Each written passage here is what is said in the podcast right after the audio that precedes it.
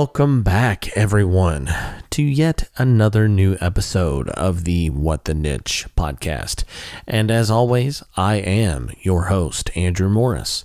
Now, before we get chugging along for today's episode, I'd like to remind my listeners again to check out Brian Rodman's newest comic book release for his series Memoirs of an Angel. I posted the link of where to find that in the episode description. Another former guest, Major Payne, will be dropping an album in just a few short weeks, and last Friday he dropped another new song from that album called No Cap. I've posted the link for his new song in the episode description as well. I'd also like to give a plug for Mitch Embry, who is my guest today. He has a podcast and it is called Just Friends. It is a wonderfully light-hearted show which I was a guest on back in the olden days of the never-ending year that is 2020. And the last thing on the agenda is I'd like to thank all of those who chose to participate in the giveaway for the podcast last week. Big congratulations goes out to the winners, Eric Woodrell, Pat Taylor, and Caleb Hancock. Thank you so much for participating in that. And now, it's on to this week's episode.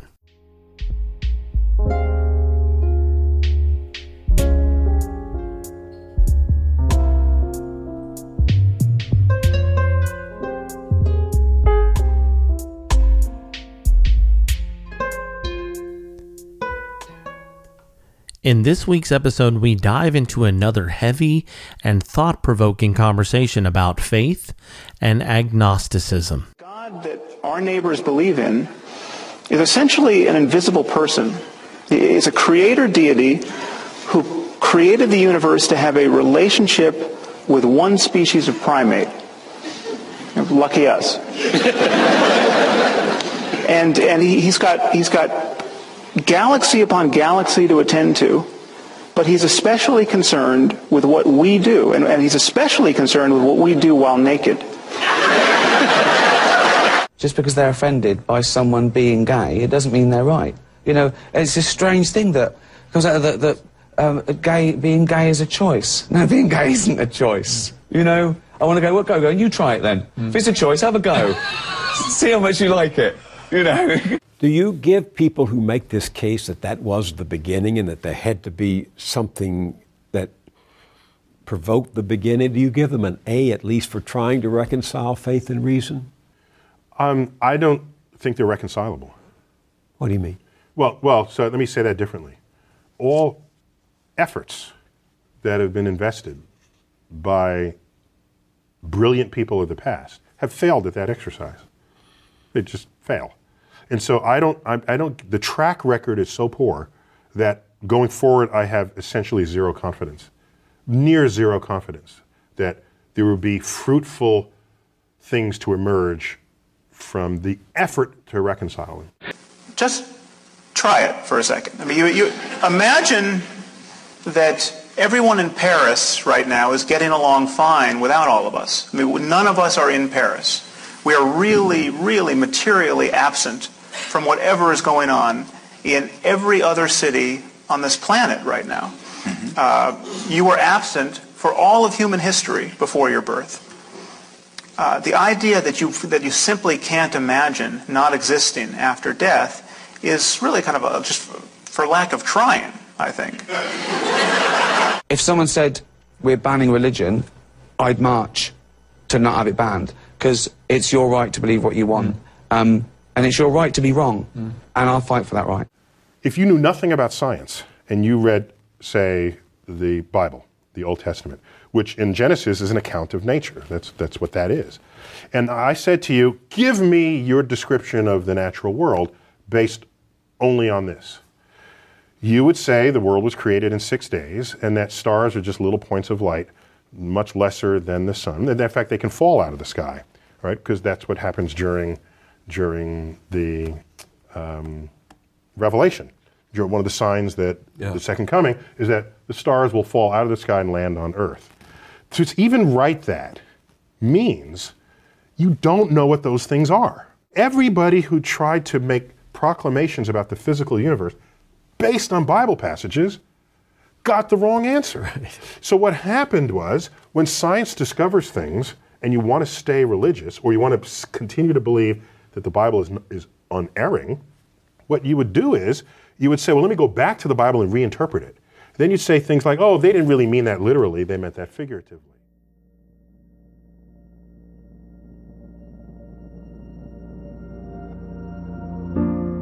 When questioning our existence, it's easy to feel overwhelmed. The uncertainty of it all can be uncomfortable. And I understand a need to feel relief from that feeling. Religion or faith is as old as humanity, often providing relief from that very doubt. But the intrinsic need for answers to those impossible questions persists. Who created life? Why do I exist? What is the meaning of everything? These existential meanderings can be exhausting. But another pathway to truth has run parallel alongside the varying denominations of the world, growing in its scope and efficacy building upon the foundations of those juggernauts of the cerebral. Science endures and admits fallibility amidst its growth. It seeks not to destroy belief in deities, rather, it circumnavigates the need to figure in the unknown into the equation. The tangible and sometimes imperceivable coalesce in a twisted web of method and theory. Every day, there are likely as many questions presented as there are answers, posing the notion of acceptance. Pursuance of the truth is the never ending journey because our perceptions are fluid, meaning we are always improving our knowledge, our abilities to understand, and our capabilities to work together. Therefore, the unknown doesn't frighten or perplex me because it is an ever present constant, and I avoid offering it much of my focus. However, I find solace in knowing every day the void grows smaller, finding my own comfort in knowing my energy will never be destroyed. I will always be something. And while I'm still here, I will direct my energies to love and believe in those collections of matter which surround me. I believe in myself. I believe in my wife. I believe in my friends. I believe in my family. So, as you can see, I am not without belief. I am filled with it. And it is my hope that someday those differences in belief are inconsequential.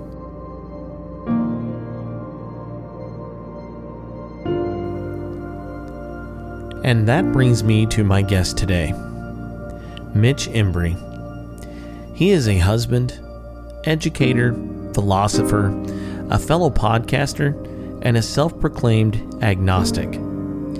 In our conversation, we examine what it means to have belief in a higher power and how it feels when those perceived tenets of faith begin to become doubts. We also discussed how others view you based upon your beliefs, especially when you change them.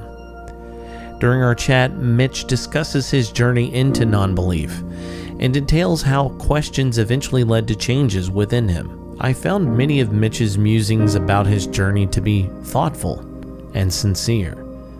I hope my audience gives this conversation a chance, regardless of your own preconceived notions on faith or belief. And I hope they can come away feeling as though they're more attuned with those within the atheist or agnostic group of people.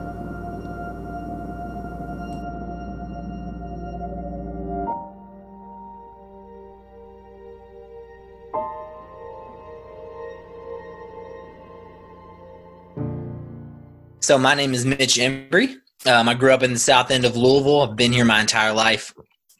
And uh, up until last December, I also was a member of a church in the south end of Louisville. Um, I'll leave the name of that church out, but it was uh, something that I participated in since the the beginning of the church. It was a um, it was a church plant. It didn't exist, and then I got started. I played music in the band there for, gosh, it must have been about ten years, and that was a big part of my life. And then um, only recently, I made the decision to step away from that place and to separate myself from it because the truth was um, I was being dishonest with myself and with everybody around me, and I was representing myself in a way that was um, dishonest. And you know, I wanted to try to uh, be true to who I am as a person and to rep represent myself in a way that is um, honest and has integrity.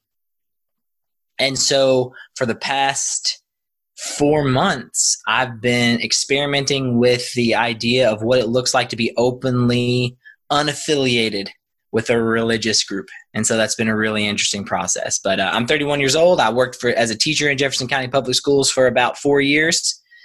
And uh, now I'm off doing new and interesting things and trying to see what it means to be an adult in the year 2020.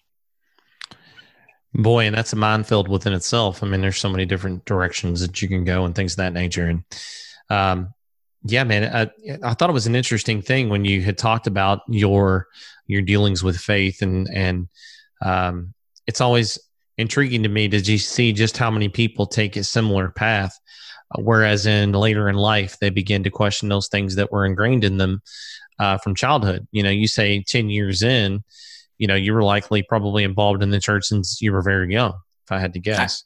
Actually, no. You know, that's No? an interesting thing about me that's kind of weird is when I was younger, when I was younger, my parents, um, my mom was involved in church and uh, we were baptized, myself and my sister, and we would participate. Um, but then as we got older, you know, it's harder and harder for your parents to make you do things you don't want to do. So I kind of stopped going. And I was for a while, I would have described myself as an atheist, but I don't know if I had thought about that really. I don't know if I fully understood what it meant. I had only decided that I wasn't going to church, and so I wasn't one of those people.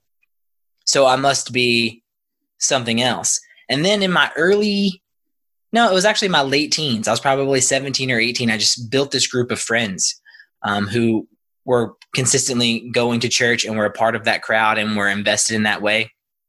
And I saw a community there that I wanted to be a part of, and and they had, um, I guess, I saw represented in that group of people qualities that I would have liked to have taken on for myself, and so I saw value in joining that group, and in the process of joining that group, I I came to be a true and honest believer in in um, Christianity as a whole, and and I really kind of poured myself into learning what that was and figuring out you know what it meant to be a christian and how to uh, organize my life in such a way that it would fit in with the doctrines that were being taught.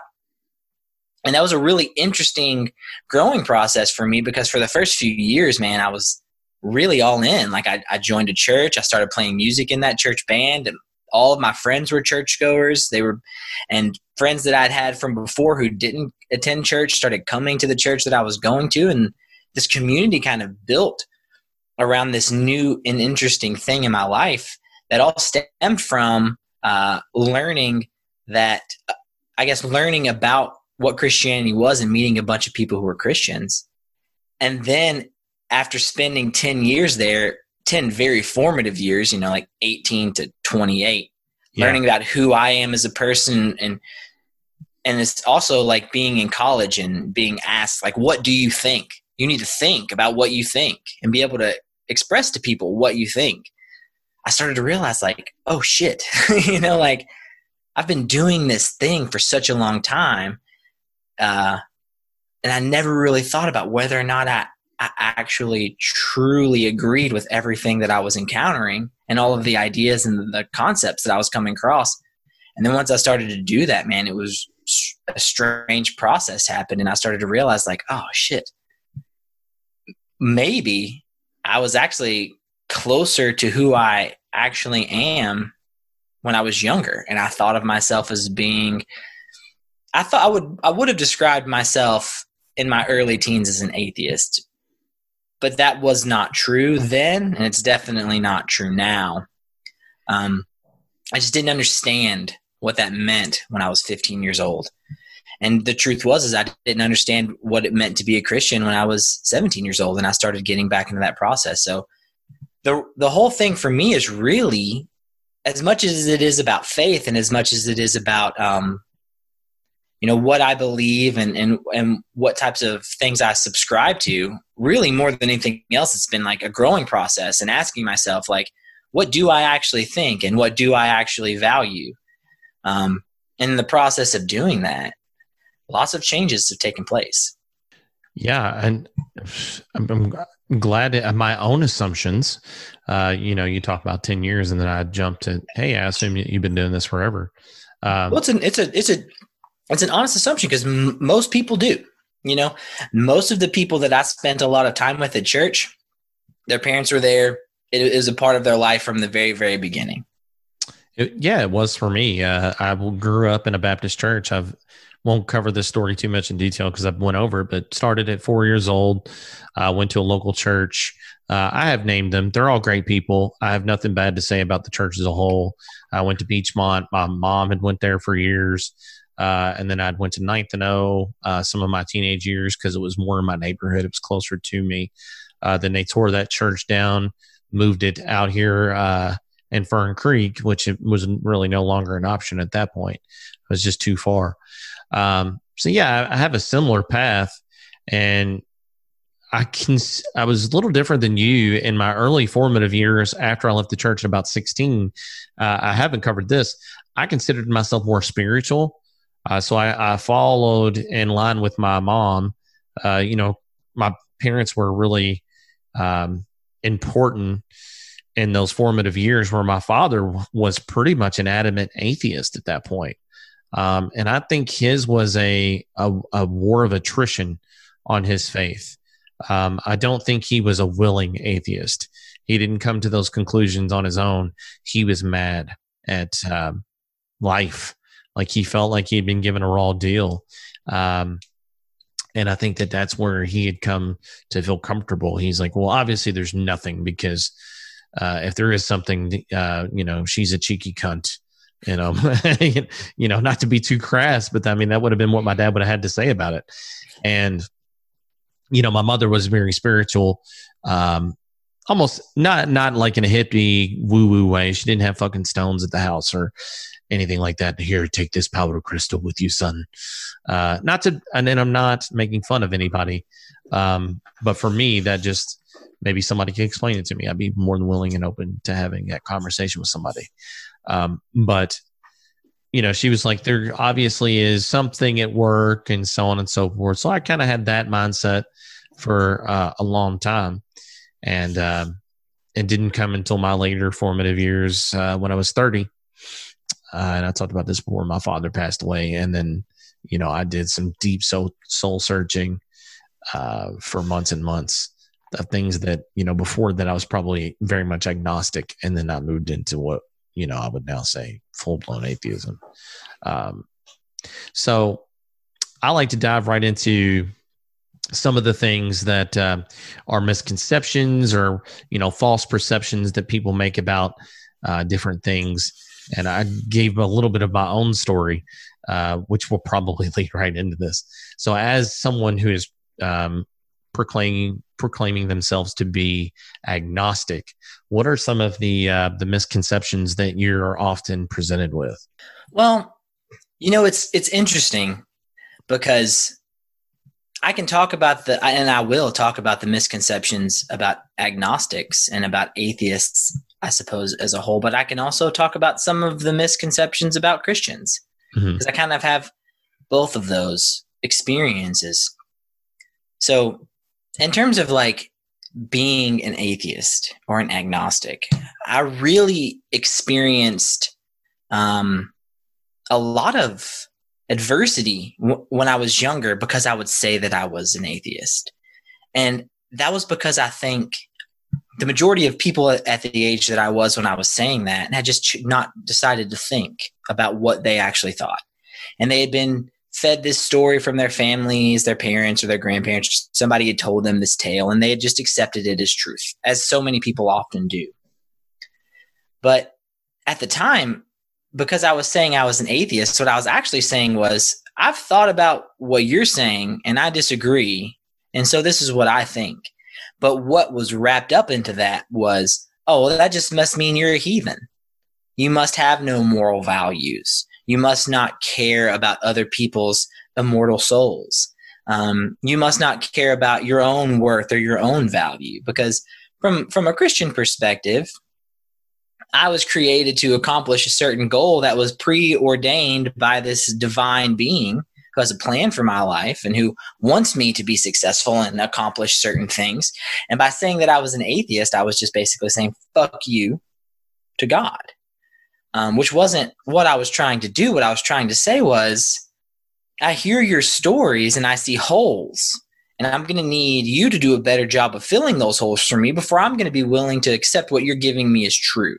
Because I'm a discerning individual and I want you to provide me some type of proof or some type of um, context for whatever stories you're telling. And then another interesting uh, thing that's happened now as an adult who's just slowly starting to express myself as a person who is not a Christian, I got a lot of people saying to me, like, you know, we saw this coming because a lot of times when people become well educated, they stop being Christians. And when the person who said that to me said that to me, I was like, first of all, I was like, bro, you have a master's degree in divinity. So, you know, there's that. So he's been, I guess, immersed in uh, the whole Christian narrative, even throughout the course of his education. But I was like, don't you feel almost a little guilty about saying to me that you think the only reason that I don't agree with your story is because I'm too well educated. And I think what he was actually saying was that as an atheist, I think what he was saying was the the um what's the what's the word that means you're invested in school? The academic I think what he was actually saying was the Academia. academic community yeah, academia builds atheism into the narrative that they teach. So those are two really interesting precon like misconceptions that I think people have. I feel like I have a strong moral compass. And the truth is is that a lot of my morality has been given to me or I've learned it f- from, you know, a core of a Christian like way of thinking because everybody around me, whether they had thought about it or not very much, would have expressed that they were Christians in some capacity. It's interesting that you, you bring that up because uh, uh, there's a show on Afterlife, and I'm gonna give a free plug for Ricky Gervais here. Uh, he doesn't yeah, need it. I love that guy. Um, on Netflix, you guys should really, if if you find this conversation interesting at all, please watch that show. It is absolutely heartbreaking and funny and thoughtful and insightful, and I think it'll be that way for anybody. Uh, even though Ricky Gervais is a self-proclaimed atheist as well, but he said something in an exchange because you talk about morality and a sense of moral compass. And he brought up something to a young lady uh, in an exchange in the show. And she's like, So you're an atheist. So uh, what is to stop atheists from raping and murdering people? And he goes, So the only reason you're not raping and killing people is because there's a book that tells you not to do so. He's like, You know how many people I've raped in my life? He's like, As many as I've wanted to. And she goes, What? And he goes, Yeah, and that would be absolutely none. he's like, he's like the total sum being zero. That's how many people I've wanted to rape, thus how many people I have raped. Because I have an instilled moral compass that's in all of us. You know, it's it's instinct. You know, you don't kill people because you, you, that's ingrained in you. I think always. You just know that it's wrong. Uh, you know, a wolf takes care of its cubs because it knows that it should. Uh, so you know, we often like to separate ourselves uh, from animals and things of that nature because you know we think we're above it. Well, at the end of the day, we are animals, and there's certain instincts instilled in us. Yeah, uh, and you know it's interesting with. that you say that because a lot of the people who a, a big part of what recently caused me to start considering reconsidering my own faith and my own affiliation with this Christian church. It, it had nothing to do with the church that I was involved with. They are and continue to be amazing people. Some of them are more thoughtful and introspective and more well informed than others, but that's all people. And this community of people that I, the biggest reason why it took me so long to make the decision that I made was because I, I didn't want to break away from that community of people whom I valued. But that being said, there are so many people who never really think about why they think the things that they think. And so if someone came to me and was like, well, what's stopping you from just murdering somebody now that you're not a Christian? I'm like, well, think about that for just a second. Think about that question you just asked me for just a second. What am I? I'm a human being. I'm an animal, just like you said. What type of animal am, animal am I? I'm a social animal. I grew up in small groups of people. We evolved to interact in small groups of people. You're not going to be allowed in that group if you're fucking murdering and raping people. It's built into what we are as a species to be able to effectively interact with large groups of people and you don't get to do that by forcing yourself upon other people so th- the thing is is it's it's a there's a a lack of information and i think that kind of goes back to what was said to me about like oh well you you got educated so now you're you're ruined to, towards christianity it's like no i've heard the story and the story that I've been given that makes a whole lot of sense about what I am, man, it just doesn't mesh with the story that you're giving me. And I need them to. I need them to because I got lots of proof over here about what's been going on for the past 100,000 years. And then you've got this really cool story with tons of awesome wisdom that can be used to build a, a really effective life strategy but you don't have a lot of evidence to prove that I should take you totally seriously. Yeah, and you know that's that's one of those things. It's it's a tough thing uh, to reconcile. Like as you're, you know, you're searching through your faith, and you're you you know you're taking in the sum total of parts in your life experience to see what things make sense for you. And I never wanted the any of these conversations devolve to devolve into you know this is a promotional uh, this is brought to you by atheists for atheists that coming at you hot. That is not what this is meant to be. And i please advise you to uh, if anybody listens to this uh, and you know the hope is that you will please visit the conversations that i had with joseph freck um, very very beautiful very profound very thoughtful individual um, who has done those things and is going out some of those um, broad strokes that you've you've put forth with a lot of the individuals that are Christians. You know, because it's easy to say they don't always think. Some of them do. Um, I have another buddy who you know does have his master's in divinity, is now a Latin teacher. I spoke with him, uh, Timothy Marcy. Uh, that's another shout out. I know him. Do you really? His wife, Lindsay. Yeah, Fucking, Lindsay. Yeah, they were. That was a great podcast. Yeah. Um, we talked about teaching. I may bring him back in just because he is so well versed uh, and really knows the scripture. I think it would be great to actually mm-hmm. sit down and he's thoughtful and sweet and just just a great guy. Um, and then there was another podcast that I had with a friend, David Hoover. Um, that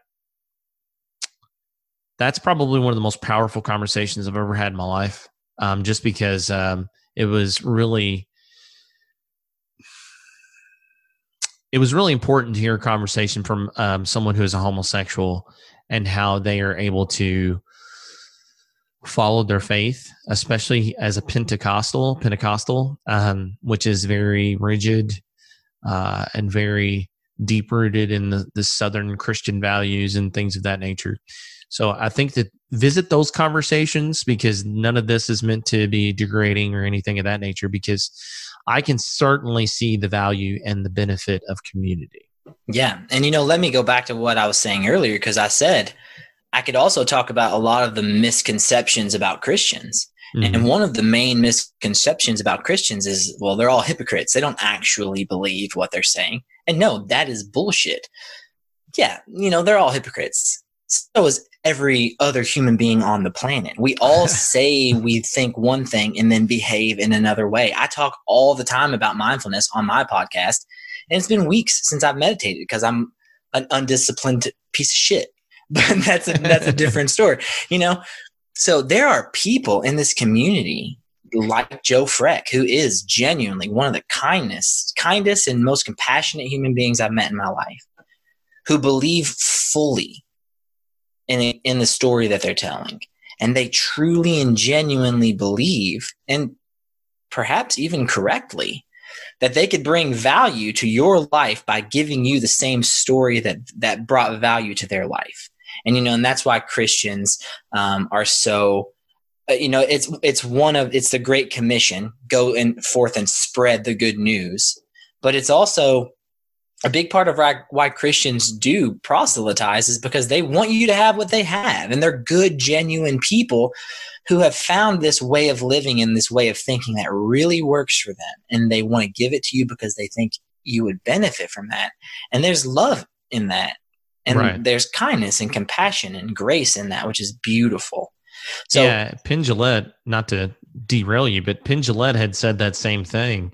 Um, you know he's like if you have a friend who's a christian and i won't go into too much detail because i cover some of these things over and over again but he said that if you have a friend who is a christian and that's truly what they believe and they are proselytizing to you don't get upset it means that they truly care about you um, because they want you to be a part of the thing that they feel is is the salvation, is the way into something better when you die. So they want you to come with them.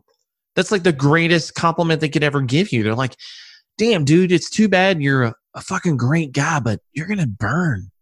You know, that might be how they look at it, but they mean well. Like, yeah, they want you to come with them. They're not like because if they didn't give a shit, guess what? They would just shut up and walk mm-hmm. away. Yeah. Um, but they're they're pushing at you, and because they do like you, you know. And I've had those conversations with many uh, a great Christian, uh, people that I've worked with in Carcels, people that I worked with at uh, the Cooperage where I made barrels. I used to have uh, what I would begin to call the faith lunch hour. I would sit down with this other guy, uh, the student named Art that I worked with there, and me and him would just go back and forth.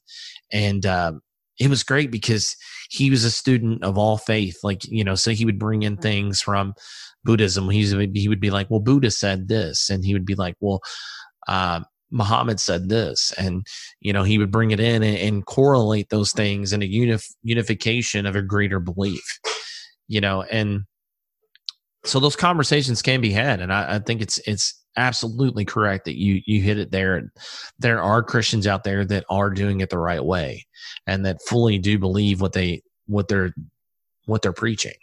And I'd even go further to say that a lot of the Christians that that the maybe a listener who is kind of averse to the idea of being a Christian. A lot of the Christians that you've encountered who maybe uh, turned you off to the thoughts or the the concept of Christianity, that's a person. That's an imperfect person. And they're not nailing it. They're not getting it all correct. And they're dealing with their own crap and they're trying to figure it out as best they can, just like everybody else.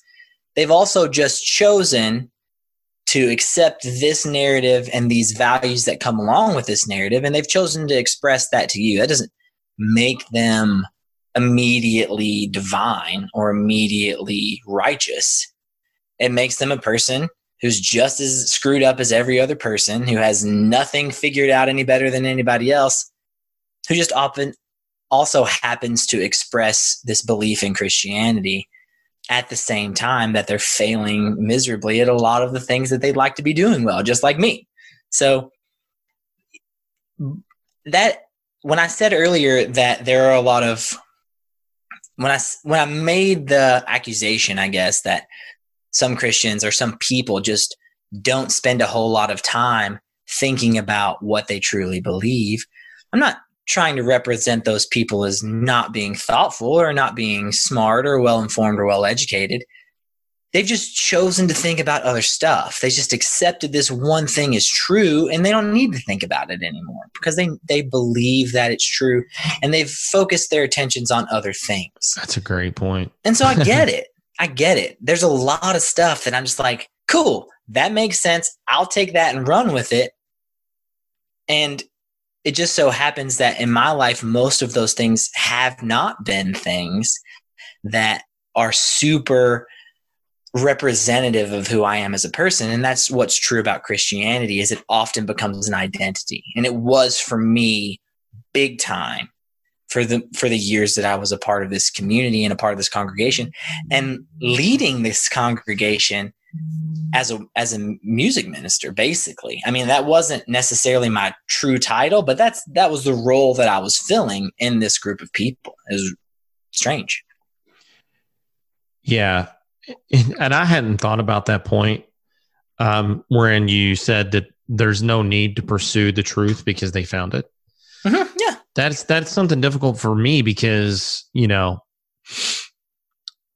and that's another thing that's been proposed by um, other atheists in the community, you know, and people will be like, so if God came down from the clouds tomorrow and spoke to you, would you accept it? And they go, yes. Yeah. Because I'm the, I'm a reasonable person and I'm just believing, and not to say again, I'm not painting with broad brushes. I'm not saying everybody else is unreasonable. That is never my goal. But this is their thought. Uh, within reason and logic, I would take the things presented to me that I can see and I can touch, uh, and then I move forward with that and a belief in that. Um, so yeah, and, and the same goes for me. If you did that tomorrow, uh, I've had these conversations with one of my neighbors at school. Um, yeah, yeah, I'll believe, sure. Um, and it, if we say that you know if you if you're going into the scripture and you say everybody humans were made in God's likeness am I also not a part of that likeness? Is the questioning bit of me not part of that two-sided uh, coin to where you take things at faith and then at the other uh, you question everything? Um, because if at the end of the day if you've accepted it as truth a lot of times you do stop questioning it Mm-hmm. And for me, um, that's where I think that real thought stops because if you stop pushing it and questioning it, and it, you know, this might be a re- misrepresentation, but this is how I see it.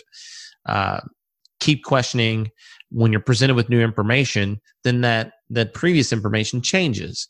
That's the beauty in science; it's always growing. Um, you know, and that's that, that's one of the things that people will hate on science about. Well, they used to think this, and now they think this. Well, yeah, because we have better tools, we have mm-hmm. better measurements, we have more people, more people studying said thing. That way, you're getting in more information. Uh, so you have this beautiful amalgamation of belief and a beautiful amalgamation of theories and things like that that that change and ebb and flow as um, what we know to be true changes. Because I don't think truth is stagnant. Some things, maybe, um, but a lot of things are not stagnant in what they are. You know, if uh, if you've seen the news of the the spacecraft that we saw, or well, we won't call it a spacecraft, the unidentified flying object uh, that had been talked about. I talked about it on another podcast. Uh, Joe Rogan had had the, the guy on as uh, Captain Friedman, I believe.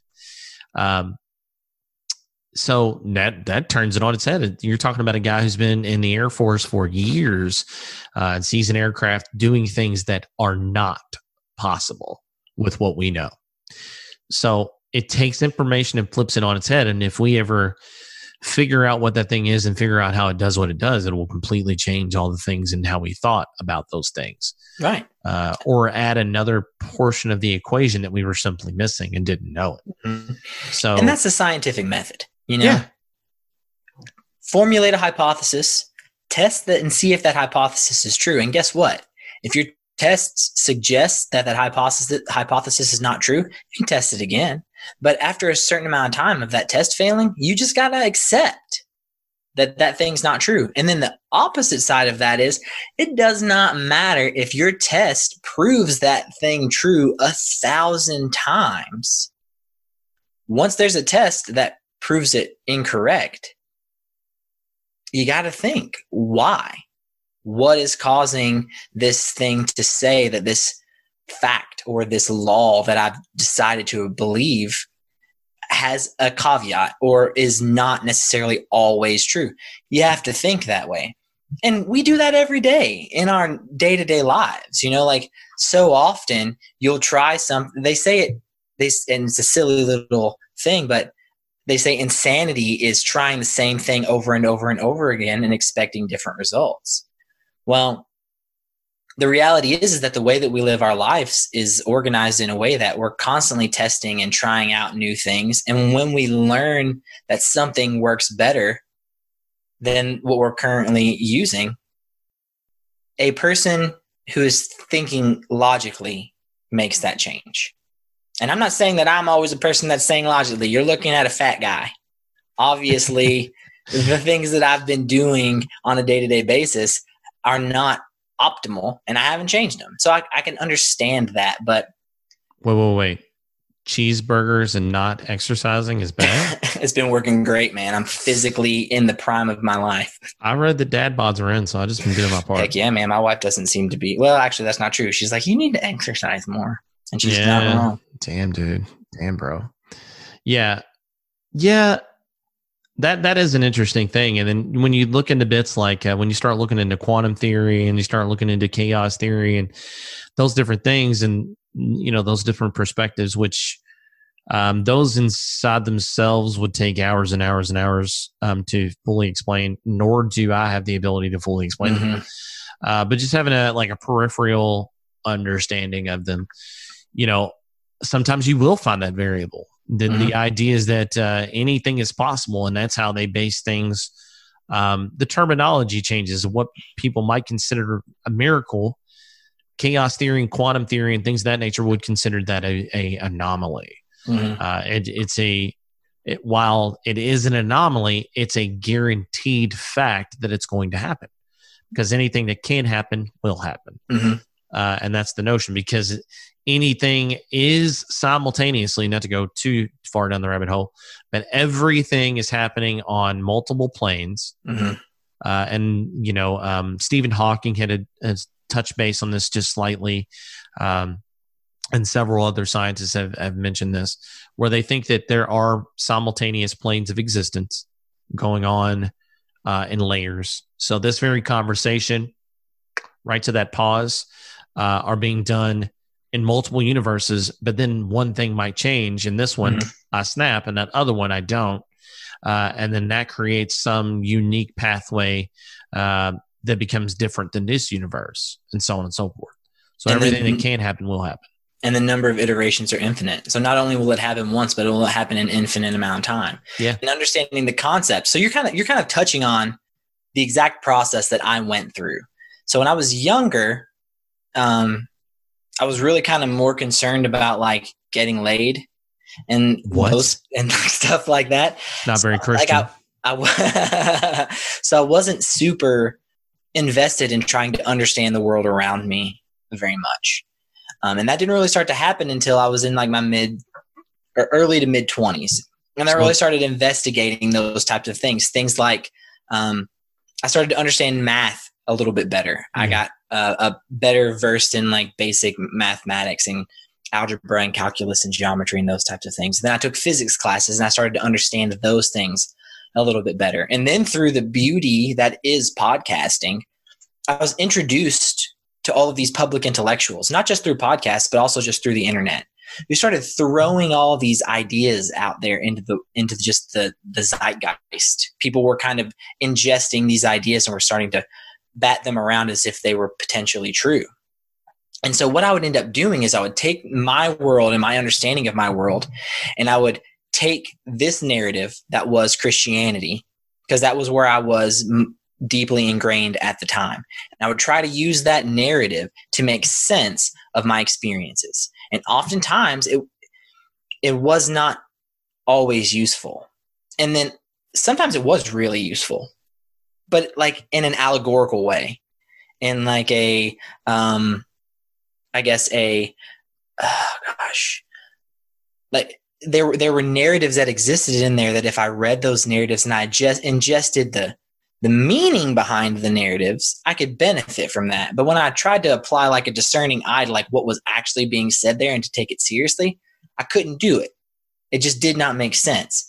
There's a whole lot of stuff that was being described as happening that when I took this opposite narrative, which was the physical world and the laws that are um, that we that we exist in and what defines those laws and why uh, you know just like kind of like the mechanics of physics like basic physics. And then i got more invested and i took like higher level physics classes and we they started talking about like more abstract concepts and um, then the whole like the whole thing of like a sub the subatomic realm and quanta and all of that those concepts were introduced to me. And i could start from the beginning and work my way in a linear pattern through all of that stuff. And there were gaps that didn't make sense. But then when you would ask a person who was well versed on those they'd just be like yeah we don't fully understand those things yet. And i can take that. I can take somebody looking at me and saying to me you know, we just don't have a good answer for why that observation is being made. What I struggled with was when I would go to maybe one of my my peers uh, or my um, even my mentors in this church group that I was with, and they'd give me an explanation. I was like, no, no, I, that explanation is obviously not what's going on here. Well, you have to appreciate the confidence of it all. Oh yeah, and you can see the allure that you know. That's one of the allure, and I, I, uncertainty is tough. Oh, it's, it's, my least favorite thing in the world. Yeah, is, is not I, knowing what's going to happen next. Right, and I think that's a lot of people's thing is is that fear of the unknown. It's it's a old tired adage, but doesn't make it any less true, whether it's cliche or not.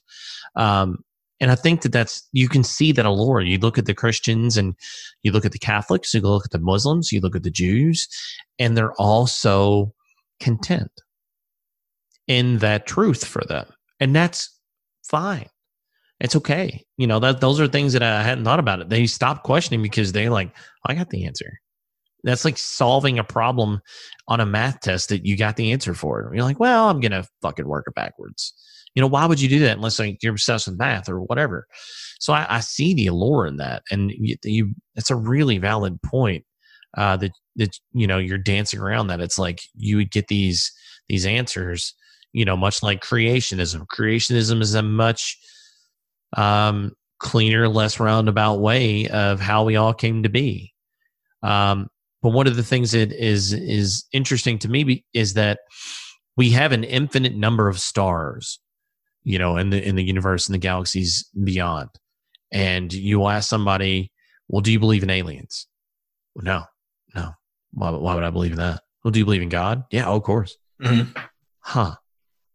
So you you have an absolute likelihood that there is life somewhere else, because if there's th- that much out there, and all that void with nothing living out out there that resembles you know a sentient consciousness much like what we have here in some way i'm mm-hmm. not saying what it looks like it doesn't have to be green with or green or gray with big black eyes you don't know i don't know if that's a thing yeah that's just future know. us right exactly yeah you, that's that's a whole nother conversation but yeah dude it, the the confidence in one but not the other I, I, just don't see the lines of logic being drawn there. Mm-hmm. You know, you have faith in one because there's a book written on Earth 2,000 years ago that said it was a thing, and you have no doubt about that. And I like the joke that Ricky Gervais, again, I'll, bring him up just because the show's fresh on my mind. Uh, he made a joke about it. He's like, uh, he's talking with a, a, young lady who's Christian, and I'm not hating on anybody. I'm just, this is a joke. It's funny. Uh, he's like, Do you believe in uh, Muhammad? Do you believe in Allah? Well, no, not really. Uh, do you believe in um, what's the Jewish God? Yahweh. No, Yahweh's the Christian God. That's the the actual name. It's the, the same one, though, right? Maybe, yeah. And then he goes Jehovah. just yes, in yeah. He's so, got a bunch of names, right? God so in the Bible has a bunch of names. Yeah. Do you believe in Zeus? And she goes, No. Do you do you believe in, in Hercules or Aphrodite or any? No, no, no but you believe in the Christian God, right? And he goes, You're only one God away from being an atheist. yeah. so it, it is interesting how we pick and choose. And again, that's not that's not picking on anybody. Mm-mm. It's funny because it, it's true. You know, you, you have your thing and it's fine. Um, but when I, I ask you questions about it, don't get upset. That's just me Mhm. doing my process. Mhm. You know, and I I want to push you, you know, just to think. That's it. You know, and some of the things don't mesh well with me. Like you don't believe in aliens, but you believe in a higher being. It's, Mhm. it's and you know you make a you make a great point because I've been speaking mostly on Christianity because um, I'm a white male born in the U.S. in the Bible Belt. Like that that's what my Mm. experience has been. oh boy. Um, but there are lots of religions that exist across the planet. And oftentimes, the reason why you are a follower of that religion is because of the place where you were born That's um, true. which makes sense because it it has been a useful tool since the beginning of humanity to take the wisdom that the people before you pass on to you and internalize that so that you could benefit from that and that's what that's basically what the acceptance of the christian narrative or the uh, muslim narrative or the jewish narrative is it's like taking on this the, this set of like these tools that you can use in order to organize your life in an effective and meaningful way. And one of the cool things that I've been realizing, and this is a part of the reason which led me to make the decision that I made, was I started listening to people who were um, be- who were believers of other religions and, and listening to them talk. And then the interesting thing that happened was I stumbled upon, up, across Ben Shapiro. And you can say what you want about Ben Shapiro. He's also extremely con- he's a constre- extremely conservative man, and he's a very sharp. outspoken man. He's a very sharp. very intellectual man. But when he starts talking about Judaism, which he is, Mhm. a a, strong, uh, he is a, a, a practicing Jewish man. He follows the laws of the Torah and the Talmud, and he wears his yarmulke, and he does his whole Jewish thing. But when you talk to him about God, he, and he really genuinely talks like he's like, no, I don't. I, I do. I believe in it. I choose to believe in all of it because it brings so much value to my life. But as an intellectual who's also really thought about what he truly believes in, I think he also knows that this narrative can't be the truth, but he also sees how much he'll benefit if he chooses to believe that it's the truth. And so he does.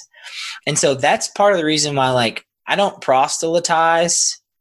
Um, I didn't when I was a Christian just because I it's a hard thing to do to like to try to go out and spread the gospel. It's it's the big thing you're asked to do, but you don't often get re- positive reception from people when you try to do that unless they're already Christians.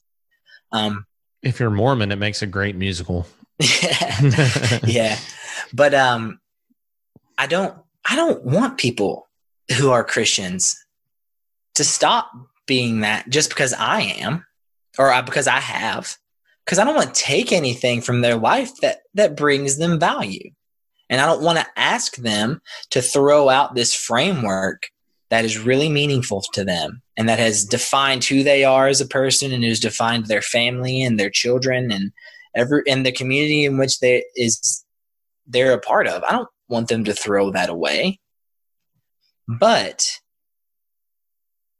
I would hope that those people would think deeply about why they believe what they believe and what things they should take seriously and what things they shouldn't because what ends up happening is you end up with leaders that are making decisions for everyone not just christians not just their family not just their friends but for all people who are basing a lot of what they believe and a lot of the policies that they're creating and the decisions they're making on this narrative that applies to them and they've accepted it but doesn't apply to everybody and not everyone is accepting it and when you find yourself in that situation well then it, you you have to debate you have to debate because if somebody is going to tell me that i have to behave in a certain way because their God tells me that I have to.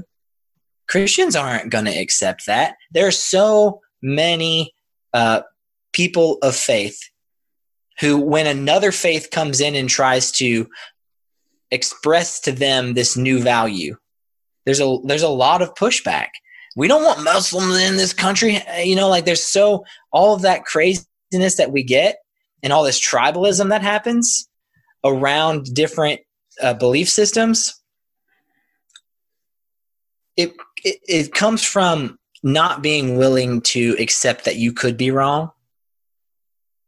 I can accept that there are a lot of things that I truly believe to be true that might not be true. And so I don't want to force other people to try to believe what I think. Because right now, if you were to ask me what I think in terms of the origins of all things, I mean, I'd say we're probably living in a simulation. But, you know, most people are not ready to accept that and they don't want to accept that. And there'd be a lot of pushback. So I don't want to try to force that down anyone's throat. You Alex I mean? Jones here to finish up this interview. uh, now would be the time to sell my vitamins. You're no. a lizard person. Hillary Clinton wants to eat your children. I don't know why she don't get that. um, but uh, mad love for you, Alex Jones. Uh, you're a little bit of the R word. You told us that. Mm-hmm. Thank you. Mm-hmm. Um, but yeah, man, I totally get what you mean. Um, but I do think that there is that's a slippery slope.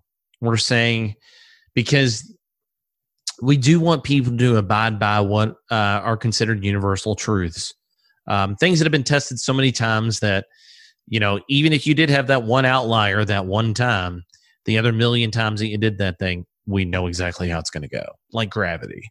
You know, t- trillions of times at this point uh, the law of conservation of energy, the law of conservation of matter, things that we know to be universally true. Is there is there going to be something uh, in the Marvel universe that's going to figure out a way to to throw a wrench in the gears? It may have okay, maybe somewhere. You know, it's it's an it's possibility, but you know that's that's where my issues come with it. I don't want to go down a political conversation or a global scientist type thing.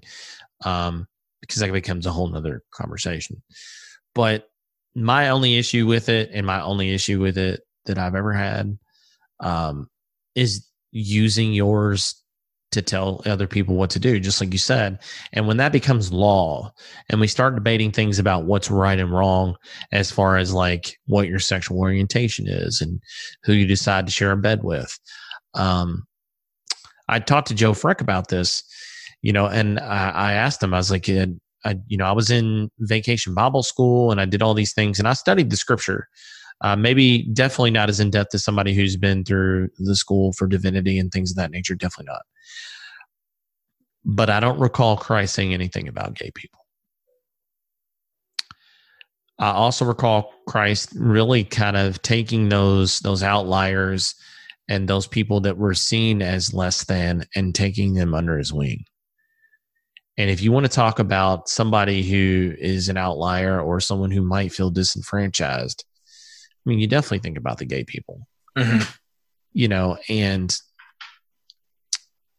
that's my problem. When we talk about implementing laws that, that keep these people from getting married, uh, when realistically it should be their freedom, you know, because you wouldn't want uh, here in America, we are based upon a Christian set of values from our founding fathers and so on and so forth. Uh, regardless if you want to believe that or not, that's just history, man. Go back and look. Um, so if we did have someone who is of the Muslim faith or the, uh, the Islamic faith uh, come in and say, you know, all women need to cover their faces or cover their head with the hijab uh, and do the, those things now, we would be very reluctant mm-hmm. to incorporate that on a national level. Uh, so I don't understand how they can't make that connection and say, hey, we're not willing to make that uh, an overall rule for everyone here. Even though that is their thing, we'll let them have their thing, and the people that adhere to that, they can do their thing, and we give them respect for that. Yet, when it doesn't fit the particular narrative that they like uh, within their thing, they want everybody to abide by it. And by asking people to allow gay marriage is not asking everybody to believe in it Mhm. because you still give the preacher the right to say no, the priest the right to say no to being uh, overseeing that ceremony. Now, when you get into conversation of people like here in Kentucky, for those that aren't familiar, there was a young, well, a middle-aged woman named Kim Davis who worked in a government position, and gay marriage had become law, and she refused to do her job based upon her faith. Well, when you're talking government and you're talking your job, the delineations are different. You have a job to do if you work for the government and you truly want to um, demonstrate that you have more of a principle based in your faith than you do that job, then she should have quit. Mhm. And I'm sorry that that, that job changed, but that's kind of the thing.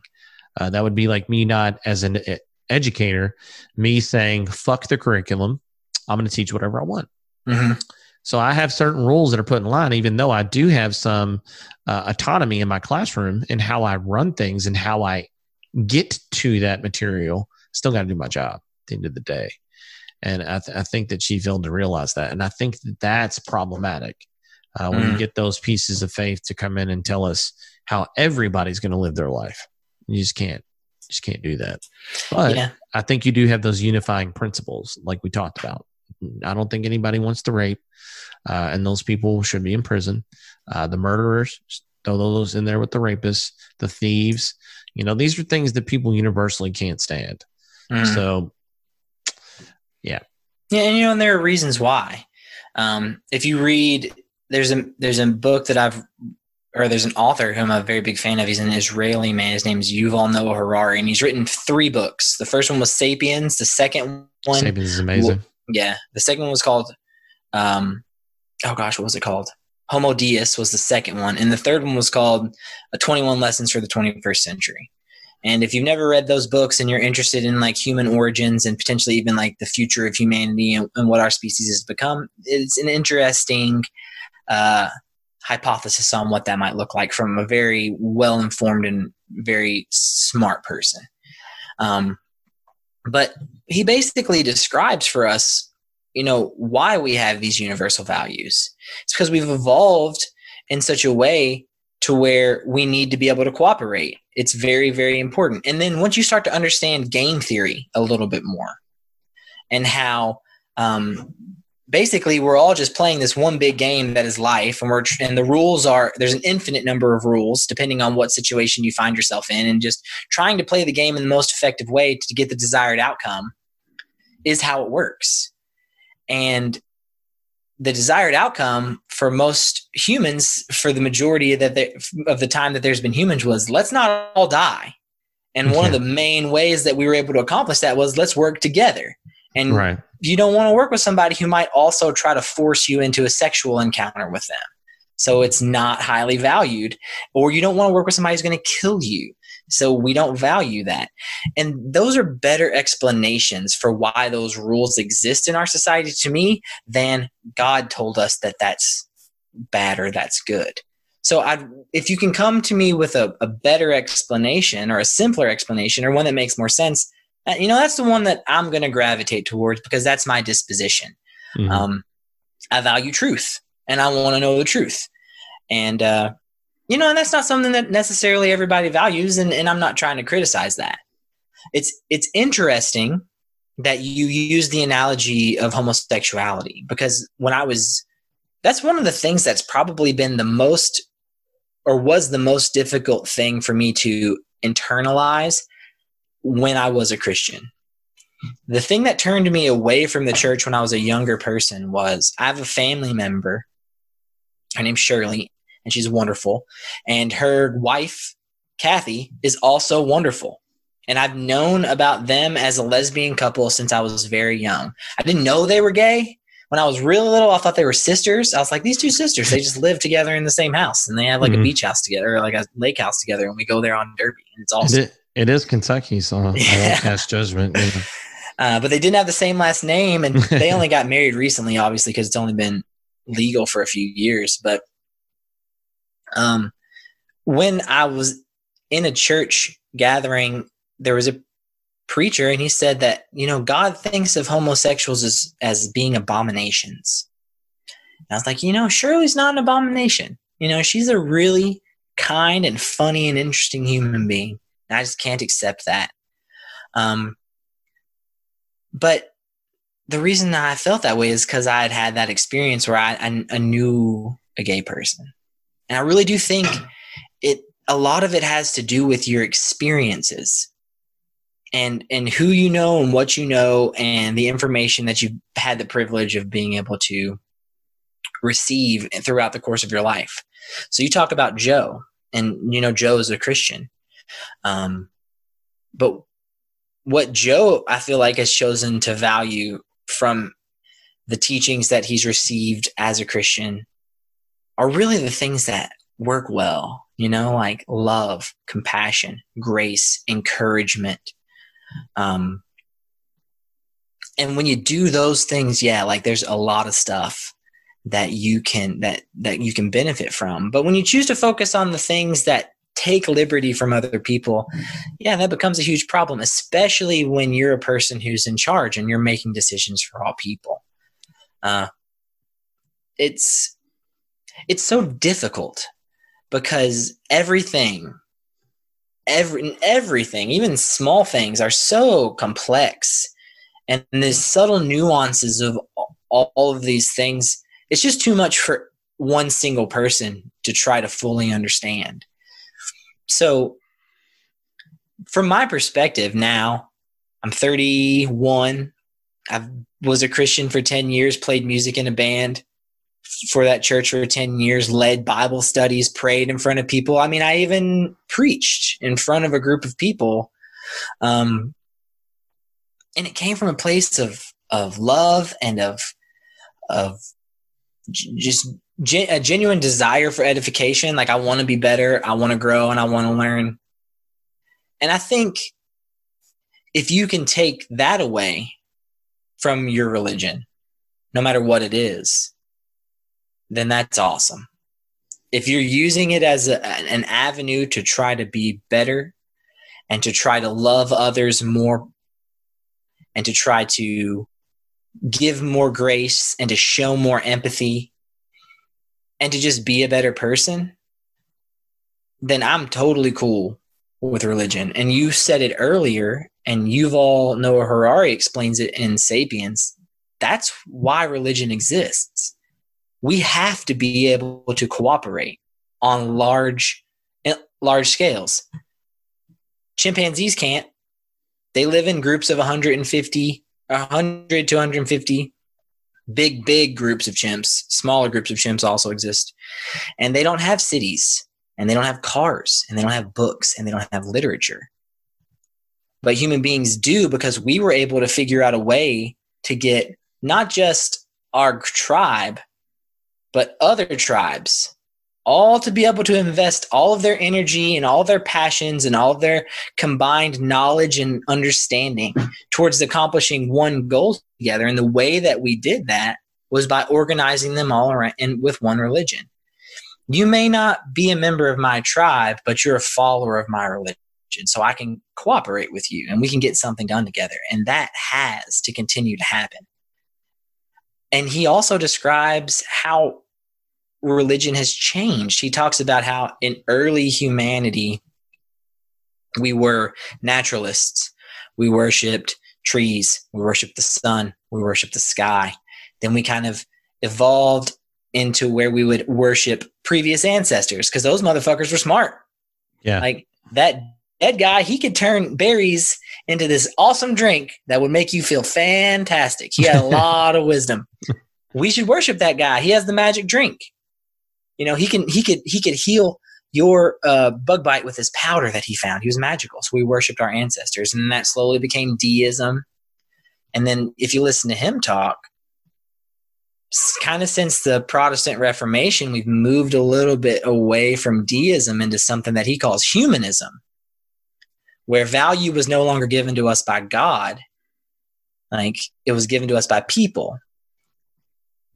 During you know, like the Renaissance, what made a painting beautiful? Well, what made a painting beautiful is is God made it beautiful. That's why you'd see so many paintings about like Jesus. In the 60s, if you asked Andy Warhol, what makes your painting beautiful? He'd say, I made it beautiful. Your interpretation of it makes it beautiful. Human beings make it beautiful, and their perceptions of it make it beautiful. And now we've moved into this new realm where data is the the giver of value. And he calls it dataism. What makes your podcast valuable? Well, you're disseminating data to more people. The more people that are going to be listening to it, the more valuable your podcast is. Google, the most valuable of all com well, I guess Apple, or Amazon. Amazon's the most valuable company yeah, in, they're in the killing the nation. game. Mhm. Yeah. Jeff, good old Jeff Bezos. What do they do more than anything else? Well, they they disseminate stuff, which is arguably maybe the most powerful religion in in our current environment. We worship the Materialism. materialism and the dollar more than anything else, but it's also this collection of data, you know. So once you, f- but but who wants to think about that? Who wants to really spend a lot of their time thinking about those things? Most people don't have time. Most people have a nine to five. Yeah. Most people have kids, a family that and kids exactly. animals. Mm-hmm. Yeah, and and that's shit that they got to take care of.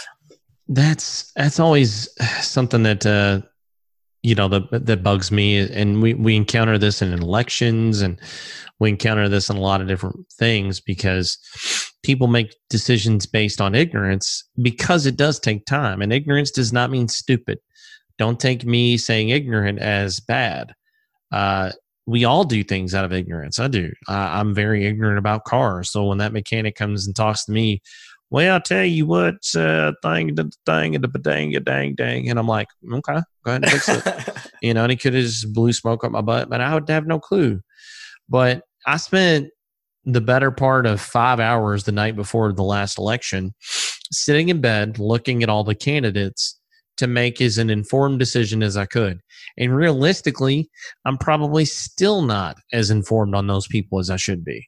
Because, you know, you're talking about uh, on each ticket, you know, there's 40 or 50 people on each ticket of things that you're, you know, looking for uh, in those different public offices at the local and um, the broader level, the federal level. So, and it, you know, I felt better about the people that I was choosing, you know, and I, I did it in a bipartisan way. I voted for Republicans and I voted for uh, Democrats and I voted for a libertarian candidate. And, you know, I voted for who I thought was the best. And it all took that research and the questioning. And it is tough. You know, I spend hours and hours and hours listening to multiple podcasts on this subject. Uh, Jordan Peterson is one that I like. Uh, he often explores a lot of these things. He's, uh, he is one that kind of bridges the gap between science and Christianity. He's an avid Christian, uh, yet he is this brilliant uh, philosopher, philosopher and psychologist. Uh, and then on the opposite end of the spectrum, you have Sam Harris, who is a neuroscientist and looks everything in a very dry cut way. And you listen to them talk ad nauseum about things that um, are putting into perspective what the the outcomes of the universe are. And then you're reading the books like Sapiens, and you're reading books by individuals uh, named Sebastian Junger, Tribe. I've referenced that before. And there's a lot of different things and a lot of information. Um, the guy that I had on my podcast, David Hoover, has an entire library, literally an entire floor to ceiling, about eight foot ceiling, uh, and probably about 15 foot wide section of his library dedicated to philosophy and religion. And the crazy part about it is, I know for a fact he's read all that stuff. yeah. You know, and it's insane. That's why he is one of the most insightful, introspective, thoughtful, intelligent people I've ever had the uh, the benefit of talking to. And it takes work. And not all of us are meant to be that peak of intelligence. It's never Mhm. been that way. And that's okay. Uh, if you're just going to be a normal person, you're doing your job, and you're like, hey, man, I don't want to think about it. Mhm. You know, Jesus is, is the way for me to get salvation after this, and I'm comfortable with that. Mhm. Not, I am not faulting you for that. Yeah. That is a Not nice, all of us. yeah, that's a peace of mind that I don't always have. Yeah. And not all of us are privileged enough to have the amount of time. I mean, I read Sapiens and Homo Deus and all those other books, Waking Up by Sam Harris. I read those cutting my grass and going for jogs. You know, like I did reading them is not necessarily fair. A lot of those books I listened to on audiobook. Yeah. Um, while I was doing other things, partially because who has the time to really sit down and like dive into a really dense intellectual piece of literature? It's hard to do. I would listen to it and then I I could rewind it every few minutes so I could listen to that shit three or four times before my brain could fully wrap itself around this profound statement that I just heard this person made. and it's I'm evolution. lucky. It's evolution of information Yeah. because the the written word is great. Um, but like you said, we're all so damn busy because Mhm. you know it's just what what we've been brought to to believe is the best way to do things, and that that goes down to a whole nother conversation. Mhm. Yeah, I mean that's that's a great point, you know, and yeah, I think if people do hop onto this medium, the the audio um, interview medium, long form, and these these heavy conversations, the audio books, uh, that's exactly how I listened to the God Delusion um, by Richard Dawkins. Mhm. That was a life changing book for me. Uh, I've listened to some things from Christopher Hitchens. I've listened to a ton of stuff, a, a lot of different books. Um, you know, and I just use my my time as wisely as I can, my drives to work, rather than you know, I still love music. Don't get it twisted; it means the world to me.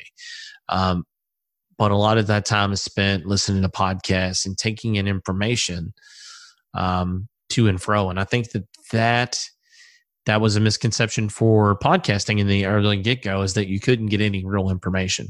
That's just a couple dudes in their basement talking about some bullshit. And you're gonna try and come to me and quote a podcast, tell me that I'm supposed to change me. And I don't know why I go to that character. I don't mean to be hateful. Um, that's just that's my experience. because we're in I- Kentucky, yeah, I worked and at that's how a lot of people sound. right. Yeah those and when i worked at the cooperage a lot of those rural guys. And, and again ignorance. You know they they didn't know what it was the what the, the medium was because i've been listening to podcasts since like 07 08 and uh really changed my life like legit and uh, that's why I've sought to do this. It's not just like, oh man, let me hop on this like cool new thing that's like happening. Maybe I can sell a couple t-shirts. Let's shut. Let's do this. you know, and again, I'm not hating, but I've met people like that. Mhm. Uh, so, yeah, man. Uh, I think that was those were some beautiful musings about that. Um, but I like to keep these conversations um, as palatable as I can and keep them right at about an hour, you know, so that I can reach as many people as I can because I, I know it's difficult for a lot of people uh, to keep their attention spans longer than that. Uh, and I know everybody is like dying to follow the Rogan model. They're like, I will talk for three fucking hours. Everybody will love it because they love Rogan. And you're like, well, okay, man, that's that's great. And uh, I did love the podcast that you did. Not shitting on you at all. It was a beautiful hang. I loved it. Uh, I actually listened to it complete in its entirety again. And it was like being back with the hang, and especially during all this COVID nineteen shit, it was great to escape. Mm. Um, but yeah, man, I, I like to end this uh, with individuals talking about inspiration, just because I think it's a it's a really nice and thoughtful way f- to send this off. So when we talk about agnosticism, maybe you're not talking about like, you know, what inspired you to do that. That's you know in the way of a person or something like that, but maybe your faith in general. Use a person who's inspired you to be that thoughtful, um, well-rounded human that you consider yourself to be. I'm trying very hard to be. You know, it's that's hard to say. It's hard to say who was one big inspiration for me. Jordan Peterson was a big one. Um, Clean your room. Joe Rogan was Yeah, a big dude. one. Get your shit together and stop making excuses for why you don't know what you need to be doing. Yeah. But but I guess if I want to leave with encouragement, I would say whether you're agnostic, whether you're full blown atheist, whether you're a Christian or a Muslim, or you are Jewish or Buddhist or whatever you choose to believe. Uncle Andy said it best, you know, like we're we're doing this together. No one human being has the wherewithal and the information and the amount of energy to accomplish all of the goals that are necessary to achieve the best of what we can be as a species. So we have to work together and we have to cooperate. And the way that that happens is through empathy and compassion and kindness and love for each other as human beings and as people with profound and unique experiences every single one of us have profound and unique experiences. And when you can learn to love other people um, and you can learn to interact with them in a way that supersedes misconceptions or supersedes uh, disagreements and just choose to love that person for the things about them that are lovable and to invest and be kind to other people that's how that's how progress happens and also that's how relationships are built and there's joy in that so all people benefit ourselves included when we are kind and empathetic and compassionate to one another. So I'll just encourage everybody, no matter what you think, I don't want you to change your mind. I don't want you to behave any differently unless it means you're kinder to the people that you're interacting with, you love them and show them more grace. That's a perfect way to end this, man. Um, if you'd uh, if you'd like to plug your your own podcast, that'd be a great sure. time for you to do it. I'd love for you to do that because uh, I love being on there. I think it's a great thing you're doing. Yeah, you know, like I've really expressed in this conversation how much I value community and how much I value social interaction. So a while back, I realized I don't get to talk to my friends enough, and I want to make up a bullshit reason to have them over to my house and chat for long periods of time. So I started a podcast. It's called Just Friends. Uh, my name's Mitchell Embry, so that's probably the only way you're going to find it because unlike you with a super unique podcast name, I think there's about three others that have mine. So mm-hmm. check out Just Friends, Mitchell Embry. Um, I'm mostly you're just I'm just chatting with friends and people from my uh, group that I appreciate and that I enjoy, and we just dive into who we are as people and where we came from. Um, you know that understanding of of who a person is really makes it a lot easier to love them, and so I think that's a big part of it. Uh, so yeah, those come out every Sunday at 5 a.m. I don't know why I picked that day or that time, but that's when they come out. So you can check that out uh, anywhere you get your podcasts. Beautiful, and I think. If you uh, enjoy the idea of what I'm doing here with what the niche and things of that nature, you could definitely streamline all on over into his, and then the message is is very similar. Mm-hmm. And I mm-hmm. think you get those in depth conversations to see that we're all in this together. Absolutely, so, brother.